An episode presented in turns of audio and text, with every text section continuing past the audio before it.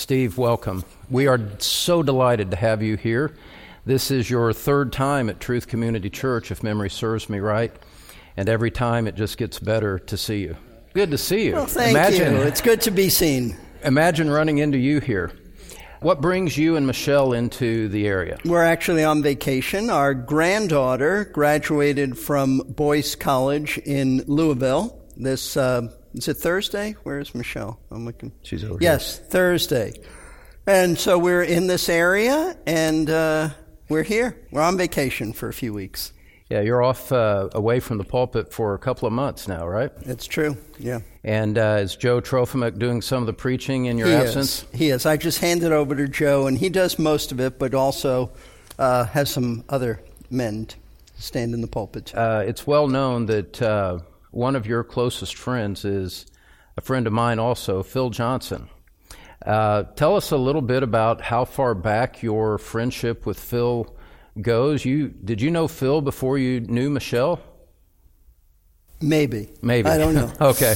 That's a long time I'm not, ago. I'm not sure. Tell us about your friendship with Phil Johnson. Phil Johnson and I met at Moody Bible Institute. He um, I, it was a night, I think we both did some evangelism. Moody was having uh, evening evangelism, go out on the streets witnessing, and that's where I, I first met Phil. Um, I, and I think I've said this here. I, we didn't, I didn't hit it off very well with him at first. Um, Phil, it seemed like everything I had to say he contradicted. if I would, that shouldn't be surprising to you. Um, if I would say, you know, it's a beautiful day out, he'd say, no, I don't think so. I see some, some threatening clouds and uh, just things like that. Well, isolated, it means nothing, but after a while, it really bothered me. It starts to get on your nerves. It did. so one night I went, we were not roommates. I went to his dorm room, knocked on the door, and said, I'd, I'd like to talk to you. And I just uh, apologized to him for my bad attitude towards him. And I told him why I had a bad attitude and how horrible he was. And he called me on. He said, "You didn't come here to apologize. You came here to rebuke me." and I stopped for a moment. I said, "You're right." And we both laughed. And at that moment, we became best friends. And you've been best friends pretty much ever we since. We have. We're very different in personalities and uh, not in theology, but I, I, usually have to tell people I'm not like Phil Johnson. I'm not as bright as Phil, and we have very different personalities. That's that's probably why we're friends. Yeah, you uh, you stood in his wedding. I was best man. You were Phil Johnson's best man when he married uh, Darlene White. That's correct. And yeah. Uh, you know, I think subsequent uh, subsequent events, subsequent history would show that uh, Phil definitely got the better end of that arrangement. Would you agree? yes, Darlene has become a dear friend too, and uh, she and Michelle are very close and sweet. Uh, Phil often speaks on anniversary occasions at, at Lakeside. He does. Every five years, the church puts a big uh, big anniversary thing for us. And so, and every five years, Phil Johnson's the one they invite. And every five years, he embarrasses me. he says things. He, you know, I don't remember this, but he he told the whole congregation. Uh, I told Steve uh, not to date, uh, Michelle's maiden name was Hughes. He said, I told Steve not to date Michelle Hughes because classy ladies like Michelle Hughes, they don't usually go for guys like you. now, I don't remember him saying that, but he, he must have, and I just dismissed it from my mind. But the key is they don't usually, sometimes they do. And they, in this case, they, they, do. Oh, okay. Yeah. Michelle, he said classy usually. ladies don't go for guys like you. Usually, usually, he said. But this time they did. That's correct. Yeah, There's got an it. exception to every rule. Yeah, the uh, uh, you know, and I know that there's a lot of good-natured banter that goes back and forth between you, but uh, but whenever Phil speaks to me about you privately, it's always in almost reverential terms, with the depth of affection that he has, and he never says Steve Kreloff without prefacing it with my best friend Steve Kreloff. He's very kind and uh, Phil is he's a very special person, as you know. He's unique, and our friendship has just grown. We've ministered in places together in Italy. We've we've ministered. So the Lord has brought us just together, and our wives get along well, and so it's a nice relationship. When you have a common theology and a common faith in Christ and a common love for ministry, there's so much to build a relationship on. Yeah, it is. And we're really tied together in many ways by John MacArthur. I gave Phil his first John MacArthur tapes. Now, he had heard John before, but um, he had never had these tapes. I had, somebody gave them to me. That's how old I am. I say tapes. And they were. They were cassette tapes. Uh, they were, yeah, they were eight track tapes, right? Yeah, well, these were, well. So I, I had never heard preaching like this. I had been taught expository preaching, but I had never uh, heard it modeled like this. And I said to Phil, you, you know, this is the best preaching I've ever heard. You got to listen to this guy. So, um, history is we know that he went to work for John, and I even sort of, um, sort of jokingly predicted this. He had a very bad experience. He was actually an assistant pastor in a church in St. Petersburg shortly after um, marrying Darlene. They moved down, and Phil and Darlene were going to our church, and then this church opened up. He was an assistant to a pastor there. It didn't work out well. The pastor was not uh, an easy man to work for him. They dismissed Phil, and uh, he came to our our home, and he was so dejected. And I said, you know, you probably go back to Moody Press. John MacArthur will discover you there and he'll ask you to come out and work for him in California. And I'm just trying to encourage the guy, but that's exactly what happened. How long was that before that actually occurred? And they I don't I don't remember. Michelle, do you remember? a few months know. or so. Well, I knew he was probably going to go back to Moody Press. Okay. I, I had no idea that John MacArthur was going to say that. I'm just I, I haven't heard that. I haven't heard that story, and I've heard most of them. Phil has told people I spoke like Caiaphas, prophetically unwitting, you know, and and I thought, well, it could happen, but you know, I'm just trying to encourage the guy, Right. and that's. That's what happened. I remember he called me up one night. and He said, "John MacArthur just asked me to come out and head up the whole Grace to You ministry," and I said, "Why? What do you know about radio?" so you flipped on the encouragement Well, side. I, I, as I thought more about it, I said, What do you know about that? And he said, Well, that's what I said to John. He said, We'll train you. I need someone who understands how I think. And then I said, Oh, well, that makes sense. yeah, there you go. So, yeah. There you go. Now you mentioned uh, your health uh, briefly uh, a few minutes ago, uh, and talking about walking through the valley of the shadow of death. Uh, tell us a little bit about what you've been through over the past couple of months. Well, um, it w- has been one of the big shocks of my life. I've been a, a runner, uh, a serious runner since I was 40. I'm 70 now, and I've run 19 marathons, and, you know, health has never been a, a big concern, but I was getting some chest pains when I tried running. So, anyway, long story short, I went to the doctor. Turns out I had to have open uh, heart surgery. Uh, called bypass. They take veins and make them into arteries to get blood flow. And so it was shocking for Michelle and I to hear this, shocking for our church to hear this. I'm kind of known as a fitness guy who exercises, tries to eat well, and so forth. So everybody was in shock. But um, so two months ago, I had open heart surgery, and uh, And the recovery was easy, right? well, only now can I say that. At first, it was very, it was very difficult, a long and hard journey. If you would have said um, a month ago, five weeks ago, six weeks ago that I'd be here doing this, I'd say, well, I, I don't know. Is there? Um, it, it was some very dark times, but uh, a very serious, probably the most invasive surgery there is.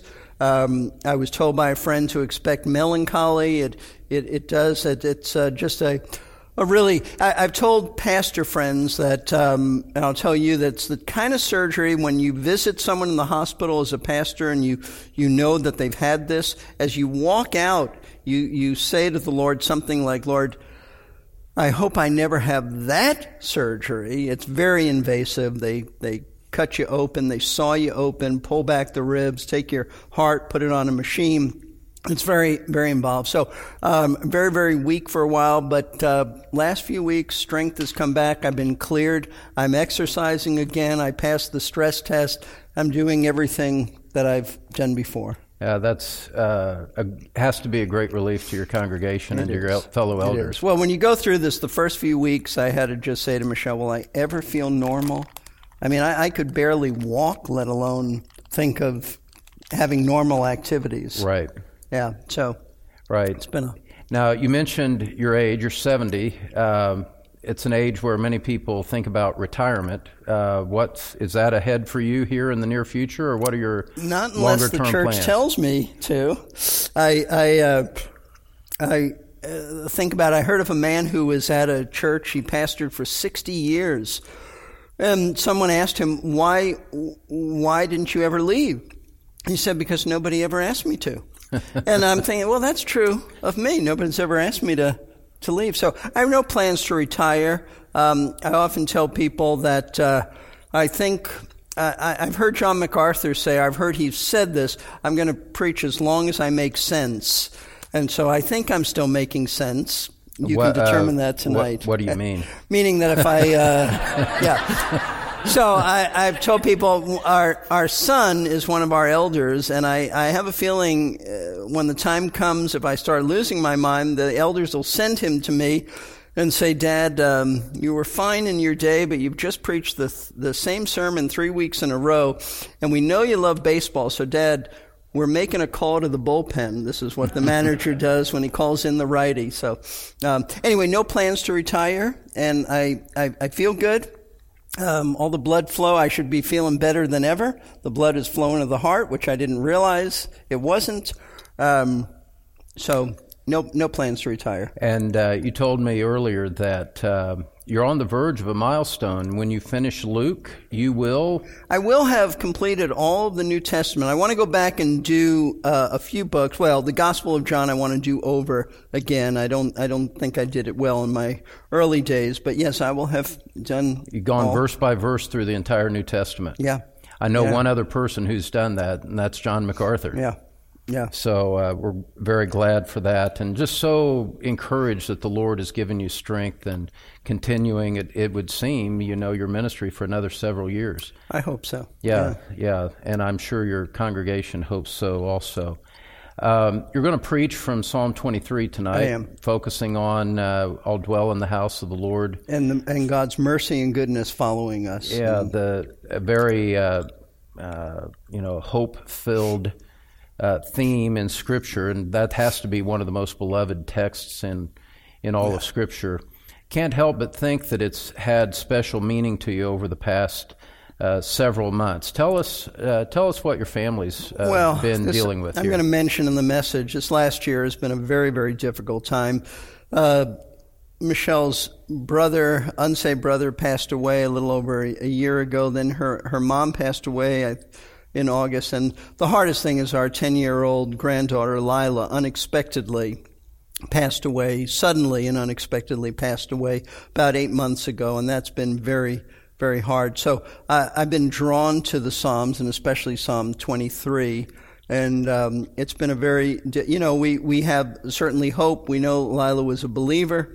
Uh, she gave her testimony. She was a sweet, sweet girl. And we miss her very much. Um, uh, but there is a, a grieving process, and we're still going through that. And I don't, I don't think we'll ever, I don't think we'll ever get over that. We, the more the longer time goes, the harder it is in some sense. Though we know she's with the Lord, and now that brings comfort. Uh, initially, it's just the shock. She was here and she's gone, and she was. Uh, you didn't know Lila, and probably every grandfather says, "Oh, my grandchildren are the best," but Lila really was quite special. She had a sparkling personality. She had incredible charisma. She was uh, uh, disabled from one year old. She, uh, one year of age, she couldn't lift her head. Anyway, um, childhood, some kind of childhood illness that they never did diagnose for nine years. So she was in a, a wheelchair. Um, sharpest mind. Uh, she was sweet. She was grateful. She was just her her presence was so special that her absence is even that much harder. We love all of our grandchildren, but she was incredibly special to us. Yeah, you uh, you've told me privately. She, it wasn't just that she was disabled. Sometimes she went through excruciating pain. She did. She had to get infusions, just like an HIV patient does. She, and she would get um, spinal meningitis for like 72 hours after. It was just horrible. It was it was torturous for her. She suffered more than anybody her age that I that I know. Mm. She she really did, and she was a trooper. Though I, I didn't. I'm sure there were times she complained, but I never heard her complain. Yeah, she. Uh, you you if I remember uh, if I remember correctly, you wrote a lovely tribute to her that you sent to yeah. your congregation. I did. Um, you uh, you said words to the effect of she was. Uh, she wasn't just a special child. She was like the most wonderful human being you've ever she, known. I said she was the most remarkable person I, have ever known. She she really was. She was uh, well, as I said, she was witty and clever. She was 10 years old going on 18. I mean, you could have an adult conversation with her. And she, uh, she had a great sense of humor. There, there was just nothing to dislike about her. She was really the center of our large family. When she wheeled herself in the room, e- even the cousins were just so thrilled that she was there. She was very, very special. I know you're going to preach on this, but this is a, uh, a profound loss for uh, it was your uh, daughter Rachel was yes. her mother. Uh, a profound loss not only for you and Michelle, for her parents, for her sibling, her three brothers, but this was a profound loss for your entire church because yeah. when you've been at the church for four decades plus, um, people love you, sympathize with you, and they feel your sorrows as well. What's mm-hmm. that been like for the whole well, congregation as, as you would assess it? Well, the church was in shock too. Um, we were not in, in church when it was announced. Joe Trofimuk did. He said this is a very sobering, solemn day, something like that for all of us. Lila Goody has passed away, and it, everyone just went silent, or you heard like that. So it's been very hard. It's been very, very difficult for our daughter. People mean well, but when they've come to church, they've come up to her weeping and crying, and, and that's just she's just trying to deal with her own pain, not other people So that's that's been been hard. Um, been hard to be in church and you see her little friends there too. I know just where she sat. I used to do something like this. You know, I'm looking at her and um, so it, it, it's been hard. We are comforted knowing she's with the Lord and we wouldn't want her back except for our sake, not for her sake. So, right. Oh, it, has been hard for the church, but I think the church has entered into our sufferings, and uh, it's helped. I think the the people to see our vulnerabilities because we're not pretending that everything is wonderful. It's not wonderful. So they've seen us weep. They've seen, you know, the, her her her memorial service was, I think, the largest crowd we have ever had at our church. I can't fill the place like that, but Lila Goody could. Doctors came, um, her uh, surgeons, uh, nurses. Um, she was even known in the political field because our daughter is involved in politics. And uh, uh, Lila had been on commercial. She's she dropped the ceremonial puck for the Tampa Bay Lightning hockey team. I mean, she was really well known, and there were so many people who were there who heard the gospel. She was a regional celebrity. She really was. She really was. Yeah. And so one of the things that you mentioned that I think is good to for pastors to talk about to help those that walk through difficult times. Um, you don't you don't get over it. You it, something like this changes you. Not nec- I don't mean it in a bad way. It hurts, but you know you don't go back you don't go back, it seems to me, you don't go back to the way that you were. There's no. a permanent change that takes place. There's a scarring. Yeah. What's there. your perspective on that? And what would you say to people in our uh, that are with us tonight that have gone through their own trying times? Yeah, well, I we've learned to be, I, I think, more compassionate to others. We've learned things like um, uh, don't say to somebody if they're who's going through a time like this, if there's anything I can do for you, let me know. They're not going to let you know. That they mean well. What really helped us, there were people who just started doing things for us, bringing meals, uh, running errands. We know you need this. We know you need that. And um, I so appreciated that because we're not the kind of people like, well, what can we do for you? Well, we need meals for the next four weeks. You know, I'm not going to say that. But um, it, it's given, I think it's given me a new perspective on heaven. Just heaven is much more precious. When I went through my surgery, I said, Lord, I'm, I'm ready. I'm ready to go if you want to take me and I want to see you, but I really want to see Lila. you know that. Mm. I remember waking up in the recovery room in the ICU thinking, "Oh, I made it. I didn't. I didn't die. I guess I have to wait." And uh, so I think it's it's made heaven more personal, more real.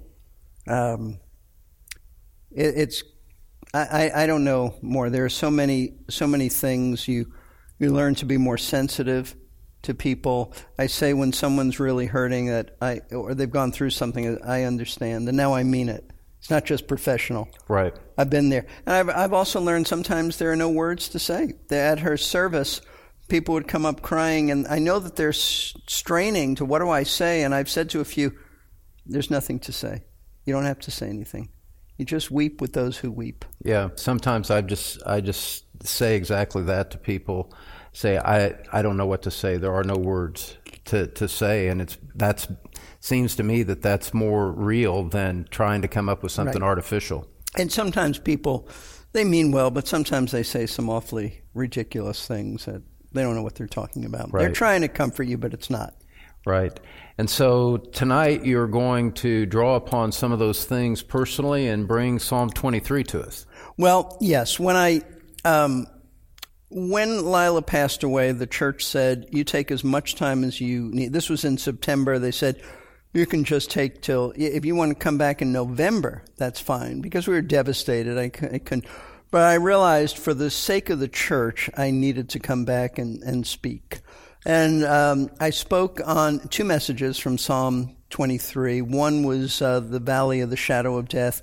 And the one that I'm going to bring tonight was the second one on goodness and mercy shall follow me all the days of my life, and I'll dwell in the house of the Lord forever. And it so ministered to me that I thought it would be it would be a good good message to be of encouragement because that's what David meant by it. That was his intent. Well, we are delighted to have you. We're looking forward to the ministry of the Word.